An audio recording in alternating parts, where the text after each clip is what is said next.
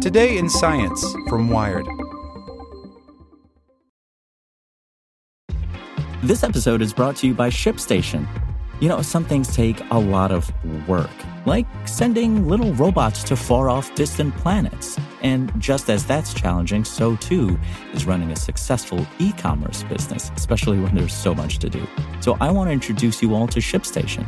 Now, I love using ShipStation because of its easy to use dashboard, which makes managing orders and printing labels a breeze and super smooth. Oh, and the customer service is just out of this world. It's exactly what you need to help grow your business. Sign up for your free 60-day trial at shipstation.com slash technews. That's shipstation.com slash tech news. Step into the world of power, loyalty, and luck. I'm gonna make him an offer he can't refuse. With family, cannolis, and spins mean everything. Now, you wanna get mixed up in the family business. Introducing The Godfather at ChumbaCasino.com. Test your luck in the shadowy world of The Godfather slot. Someday, I will call upon you to do a service for me. Play The Godfather now at ChumbaCasino.com. Welcome to the family. No purchase necessary. VGW Group. Void where prohibited by law. 18 plus. Terms and conditions apply. Today in Science from Wired. Climate change is disrupting the global supply chain too. Extreme weather, from floods to wildfires, is increasingly hampering ports, highways, and factories. It's expected to get worse. By Jacques Leslie. This story originally appeared on Yale Environment 360 and is part of the Climate Desk collaboration. The COVID pandemic has rightly received most of the blame for global supply chain upheavals in the past two years. But the less publicized impact of climate change on supply chain poses a far more serious threat and is already being felt, scholars and experts say. The pandemic is a temporary problem, while climate change is a long term dire, said Austin Becker, a maritime infrastructure resilience scholar at the University of Rhode Island. Climate change is a slow moving crisis that is going to last a very, very long time, and it's going to require some fundamental changes, said Becker. Every coastal community, every coastal transportation network is going to face some risks from this, and we're not going to have nearly enough resources to make all the investments that are required. Of all of climate change's threats to supply chains, sea level rise lurks as potentially the biggest. But even now, years before sea level rise begins inundating ports and other coastal infrastructure, supply chain disruptions caused by hurricanes, floods, wildfires, and other forms of increasingly extreme weather are jolting the global economy. A sampling of these disruptions from just last year suggests the variety and magnitude of climate change's threats. The Texas freeze last February caused the worst involuntary energy blackout in U.S. history. That forced three major semiconductor plants to close, exacerbating a global pandemic triggered semiconductor shortage and further slowing production of microchip dependent cars.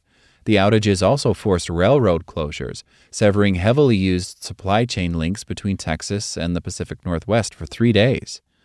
Heavy rainfall and snowmelt last February caused some banks of the Rhine River, Europe's most important commercial waterway, to begin to burst, triggering a halt in river shipping for several days.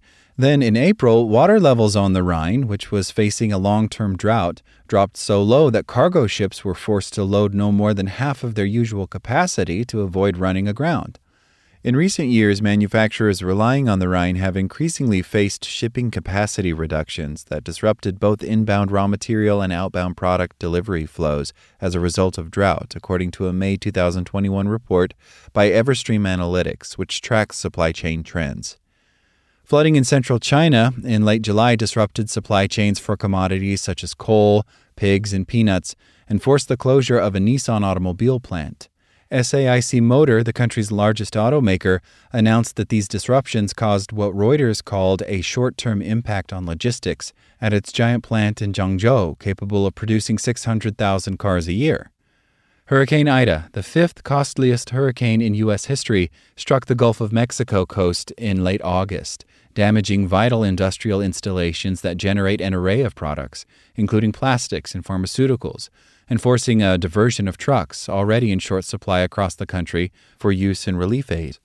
Fires in British Columbia from late June through early October, triggered by an unprecedented heat wave, comprised the third worst wildfire season in the province's history and closed a transportation choke point at Fraser Canyon that idled thousands of rail cars and stranded their contents.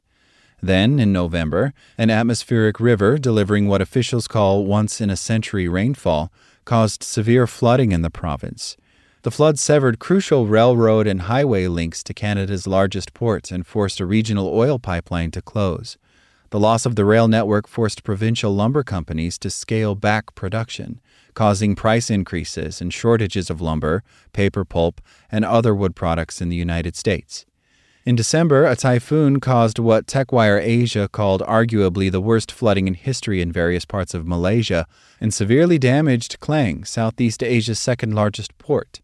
That created a break in the semiconductor supply chain since semiconductors from Taiwan, by far the world's largest manufacturer of advanced microchips, are routinely shipped to Klang for packaging at Malaysian factories before being transported to U.S. companies and consumers. The packaging breakdown contributed to global semiconductor shortages and caused some U.S. automobile manufacturers to suspend operations. The Malaysia node in the global supply chain that hardly anyone was aware of turned out to be critical. Christopher Mims, a Wall Street Journal technology columnist and author of Arriving Today From Factory to Front Door Why Everything Has Changed About How and What We Buy, said in an interview. It illustrates how a bottleneck anywhere in the supply chain can interfere with the availability of critical goods. Scientists say that such climate related disruptions are bound to intensify in coming years as the world warms. In addition, ports, rail lines, highways, and other transportation and supply infrastructure will be threatened by increases in sea level of an estimated 2 to 6 feet and perhaps more by 2100.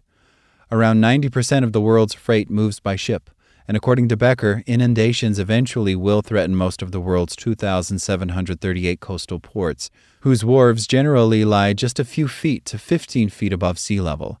But to most port managers, the threat still feels remote. The rate of future sea level rise is so uncertain and solutions so elusive that only a few port managers have taken action to count the threat, and only a fraction have tried to assess it. As the ripple effects of what are likely to be ever increasing and intensifying climate related disruptions spread through the global economy, price increases and shortages of all kinds of goods, from agricultural commodities to cutting edge electronics, are probable consequences, Mims says. The leap in the cost of shipping a container across the Pacific Ocean as a result of the pandemic from $2,000 to $15,000 or $20,000 may suggest what's in store. A 2020 paper in Maritime Policy and Management even asserted that if current climate science is correct, global supply chains will be massively disrupted beyond what can be adapted to while maintaining current systems. The paper argues that supply chain managers should accept the inevitability of economic upheaval by the end of this century and embrace practices that support rebuilding afterwards. To be sure, not all experts believe supply chains are highly vulnerable to climate change. I don't lie awake at night thinking about what will happen to supply chains because of climate, says Yossi Sheffi, director of the Massachusetts Institute of Technology's Center for Transportation and Logistics, and author of numerous books about supply chains, I think supply chain disruption is usually local and limited in time, and supply chains are so redundant that there are many ways to get around problems.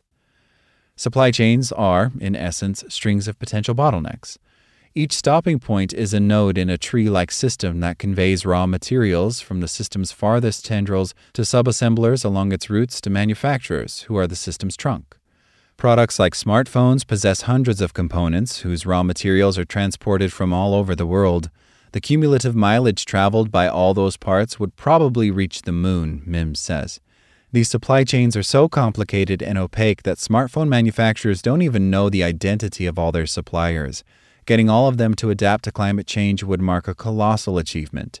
Yet each node is a point of vulnerability whose breakdown could send damaging ripples up and down the chain and beyond it. Seaports are particularly vulnerable. Port authorities have three ways to cope with sea level rise and all are inadequate, experts say. They can retreat to inland locations with river links to oceans, but available sites with requisite conditions are few and expensive. They can build costly sea dikes around the ports, but even if the dikes are strong enough to resist the rising ocean, they must continually be raised to keep up with sea level rise. and they only buy time until eventually being overtopped. They also divert floodwater to nearby coastal areas unprotected by the dikes. Finally, port officials can raise by at least a couple of meters all port infrastructure so that the port can continue to function as sea level rise proceeds. But the rate of the rise is so uncertain that choosing a cost effective height for the increase is problematic, Becker said. And raising wharves and other port infrastructure would still leave ports vital ground transportation links, railroads, and highways, and for that matter, the residents of adjoining cities, unprotected. In a 2016 paper in Global Environmental Change, Becker and four colleagues concluded that raising 221 of the world's most active seaports by 2 meters, or 6.5 feet, would require 436 million cubic meters of construction materials, an amount large enough to create global shortages of some commodities. The estimated amount of cement, 49 million metric tons, alone would cost $60 billion in 2022 dollars. Another study that Becker co authored in 2017 found that elevating the infrastructure of the 100 biggest U.S. seaports by 2 meters would cost $57 billion to $78 billion in 2012 dollars, equivalent to $69 billion or $103 billion in current dollars, and would require 704 million cubic meters of dredged fill, four times more than all material dredged by the Army Corps of Engineers in 2012. We're a rich country, Becker said and we're not going to have nearly enough resources to make all the required investments. So, among ports, there's going to be winners and losers. I don't know that we're well equipped for that. The long term nature of sea level rise, combined with the deficiencies and expense of the proposed solutions, have largely prevented seaport managers from addressing the threat.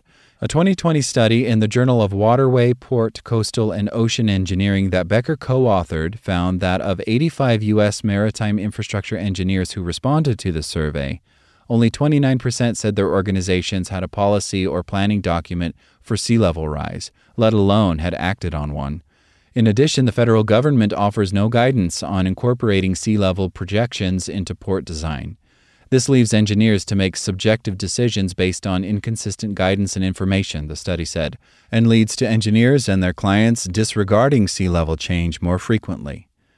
In response to the threat of increasing supply chain disruptions, manufacturers are considering enlarging their inventories or developing dual supply chains, supply chains that deliver the same goods via two different routes, so that if one breaks down, the other will prevent shortages but both solutions would increase production costs and would contradict the still prominent just in time manufacturing approach, which relies on robust supply chains to eliminate the need for companies to keep extensive parts inventories in stock. American companies could shorten their supply chains, shifting production facilities back to the U.S. or a nearby country, but in many cases they would be removing their factories from the constellation of suppliers that grew up around them in countries such as China and Vietnam. On top of all of this, there's a built in inertia in supply chain management. Long term strategy and logistics are opposite things, Dale Rogers, a business professor at Arizona State University, said in an interview. Logisticians are always trying to execute the strategy, but not necessarily develop it. They're trying to figure out how to make something happen now, and climate change is a long term problem. Like what you learned? Subscribe everywhere you listen to podcasts and get more science news at wired.com/science.